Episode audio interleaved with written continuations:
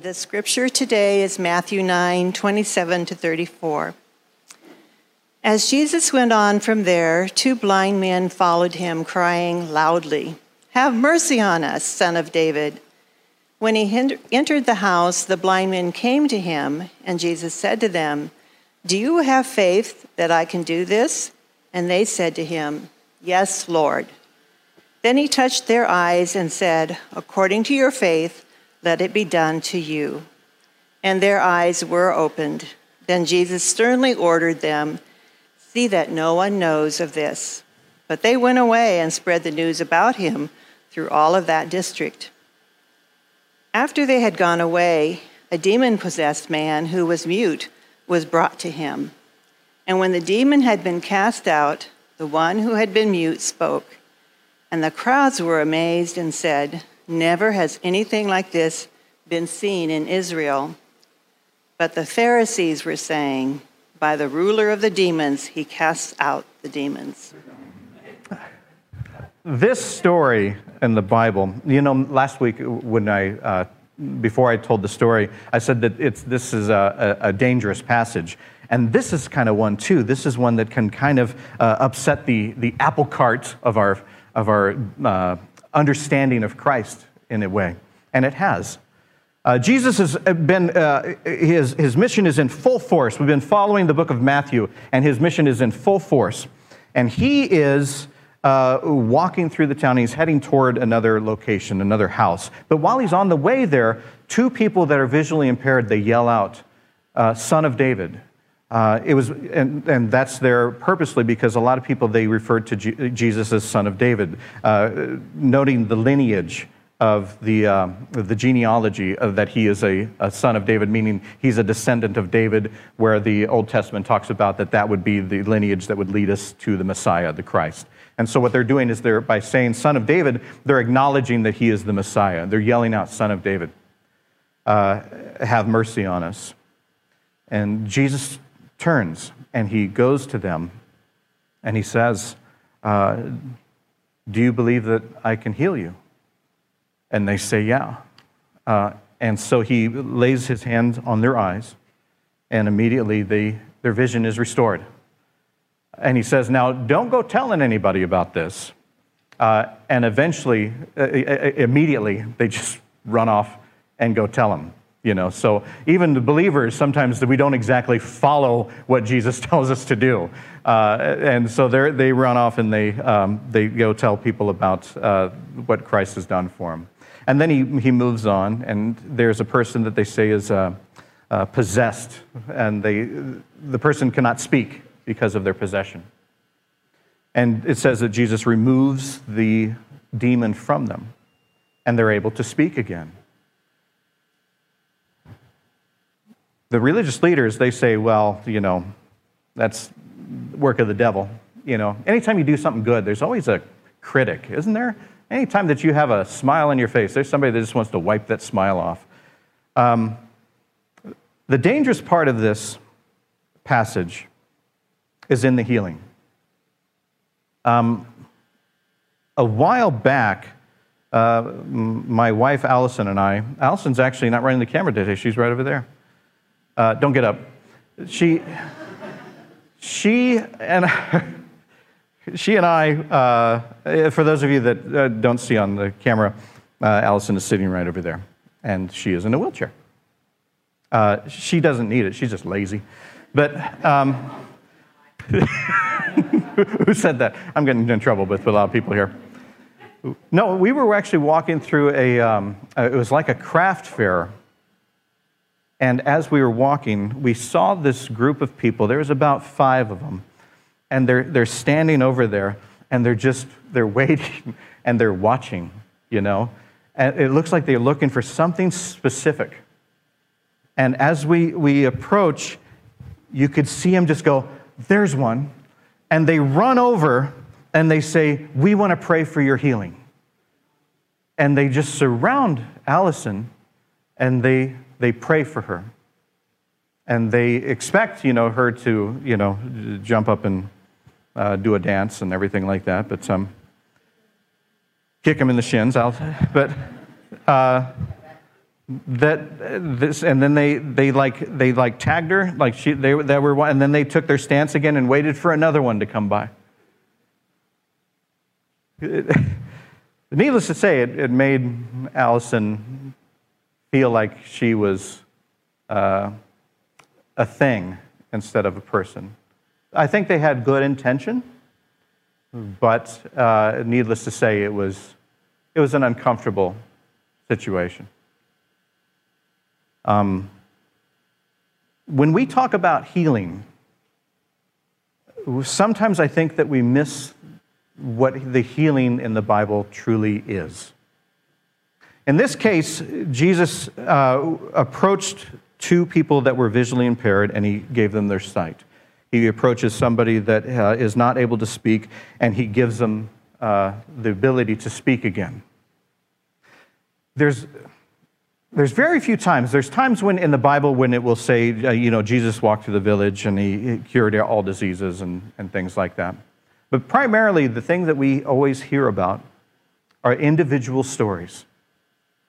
Jesus talking to the individual, approaching a person and healing the thing that is uh, wrong with them.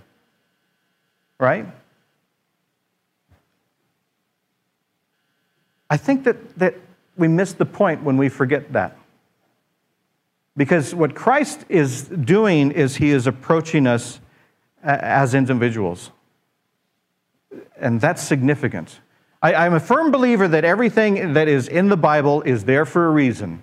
It is there to inspire us, to challenge us, it's there for us to de- debate, but it's there for a reason. And the fact that Jesus uh, heals this person and this person and this person, but not that person. Have you ever noticed that? You, you're, if you're walking through a town, uh, there are people that, uh, the, in the first century, for instance, like uh, visually impaired folks, they um, were seen as people that could earn their living uh, through begging outside of the town. So if you entered any kind of village or any kind of town, there would uh, most likely be people on the outside of that town. Uh, they would be begging as you would enter that town. That was their income, that was their, their, their main uh, function. And it was also an agreement that the people of the town preferred it that they were on the outside. There were different beliefs of this kind of stuff. There were, when you had any kind of uh, uh, physical, noticeable um, difference, you were seen as noticeably different. You were seen as somebody that either God was angry at, um, and you were being punished because that's, that's how you got that affliction. Either you or a relative of yours or somebody uh, had, had caused a, you know, God to be angry, and therefore you have that. At the most part, you were not seen as an equal.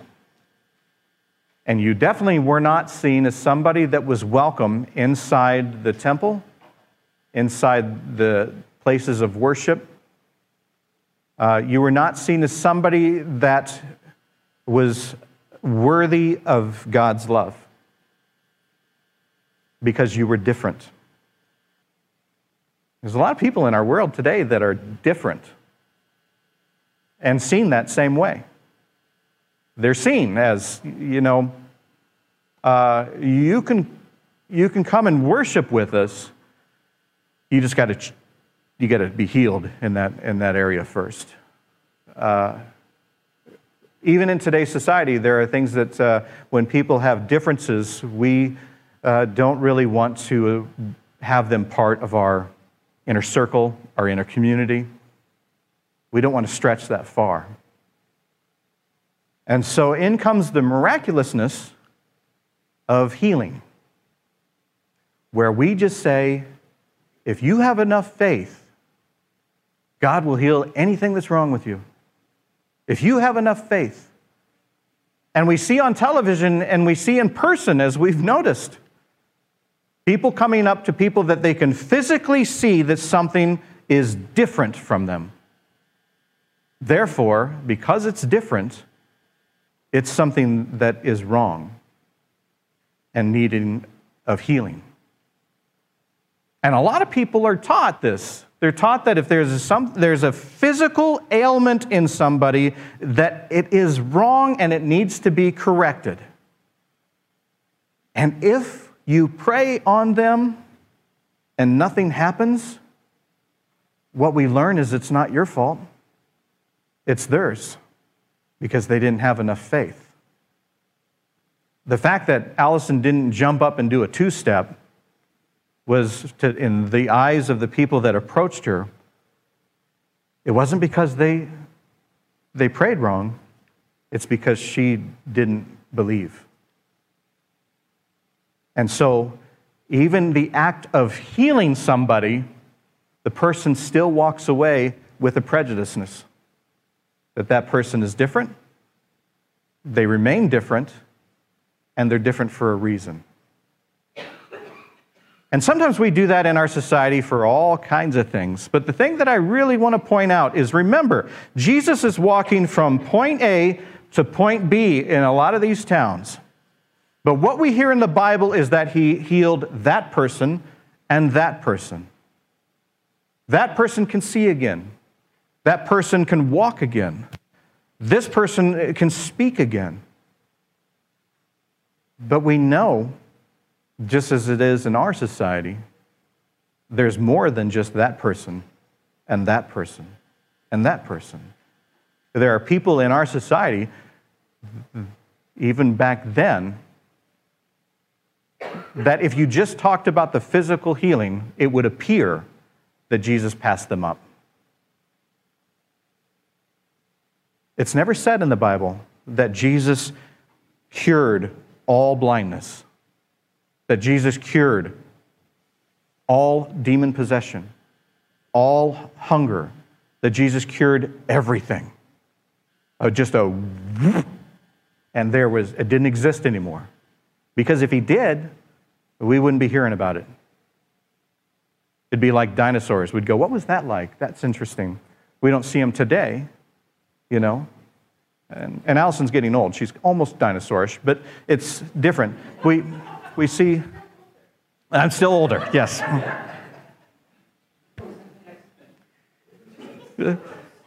what? Okay, two weeks to the roast, yes.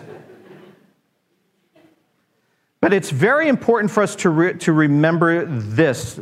There were people that, in that first approach, appeared not to be healed. Just like there are people today. We hear about people that, you know, Jesus really loves me because that thing that I had, you know, that, that, that thing on my neck, you know, it's gone, you know, because I prayed about it and it's gone. And then the next person with the thing on their neck is going, I, I prayed too. Why didn't that happen for me? And then you have these people that give Christianity a bad name because their answer is, you didn't have enough faith. Translation Jesus doesn't like you as much as they like that other person. But we have to remember that the Bible talked about individuals. Jesus approached individuals. We hear these stories about individuals approaching Jesus. Did you realize that how much of Jesus' ministry is not a big mass sermon giving, but a one on one conversation, a dinner that he's had with somebody, going into somebody's home, eating with them, partying with them, enjoying their company and hearing their stories? It's there for a reason.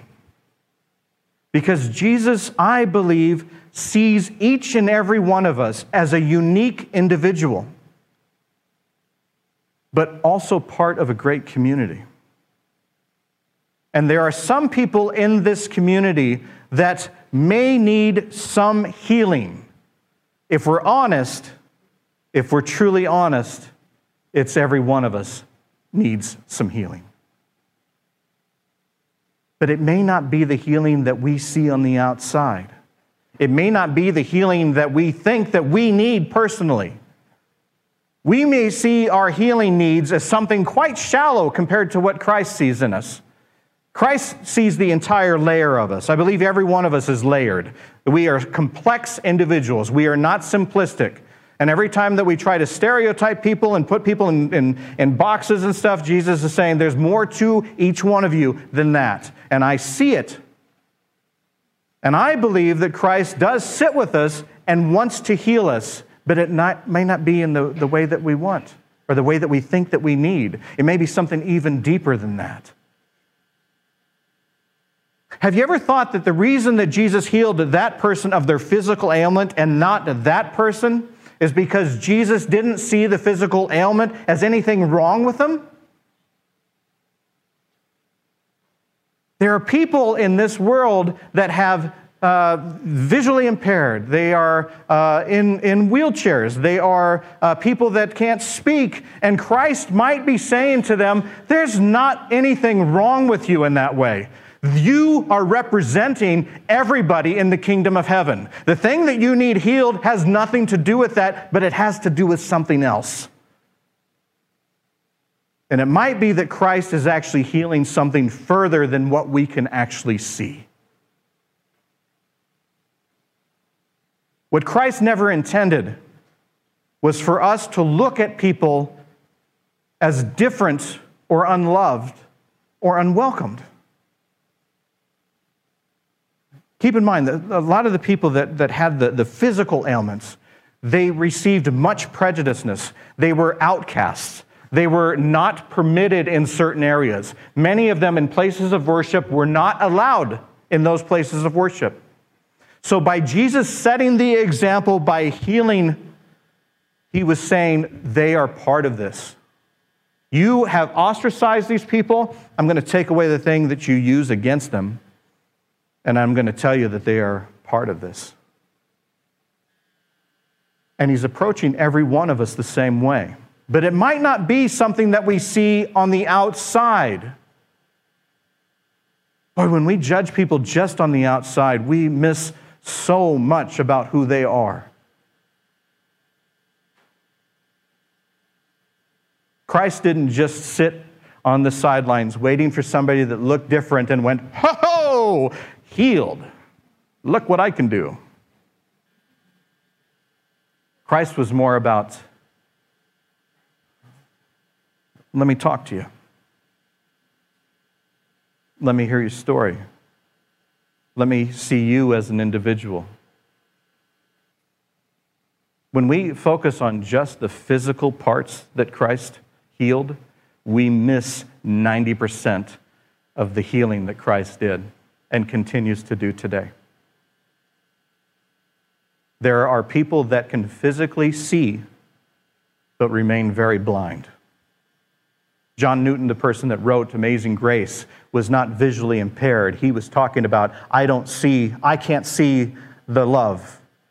I can't see anything beyond uh, the, the hatred. He was a very uh, man with a many, many demons. And he found Christ and he gave his life to Christ. And that's when he wrote, I once was blind, but now I see. He could see love again. He could see forgiveness. He could see kindness. He could see welcoming the stranger. He could see the true message of Jesus Christ in his life. Just as there are people today that may physically be able to see, but they are missing so much. That's the blindness that maybe Jesus is curing today. There are people today that can physically speak, but they may not feel like they have a voice. They may not feel like they're heard. Maybe they want to speak for someone else. Maybe they want to stand up for someone else. Maybe they want to stand up for themselves. That's the healing that Jesus is doing in their life.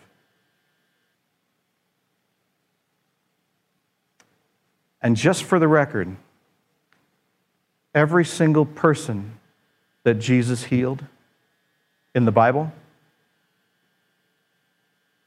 died, including every one of the apostles. What Jesus was giving us was an illustration of what the kingdom of heaven is like. And it wasn't about those that can't walk will walk, those that can't see will see. It was about those that are on the outside are inside. Those that don't have a voice have a voice. Those that can't see the beauty will see it.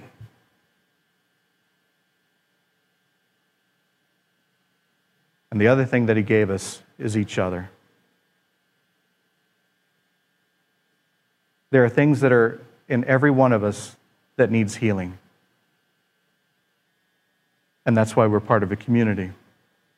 That's why there's people during a pandemic that have given every ounce of their energy to help people they've never met.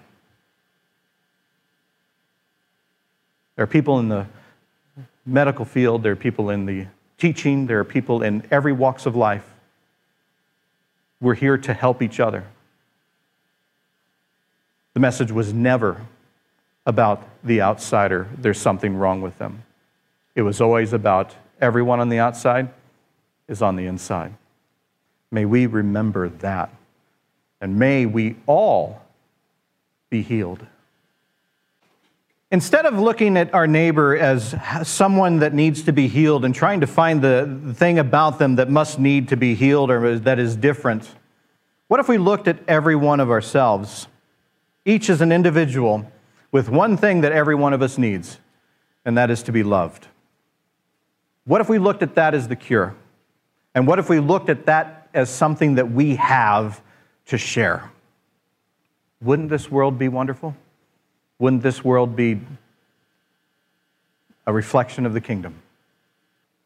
May we do that today. May we, when we leave here, may we truly practice loving God, loving ourselves, and loving our neighbor, each and every one of them.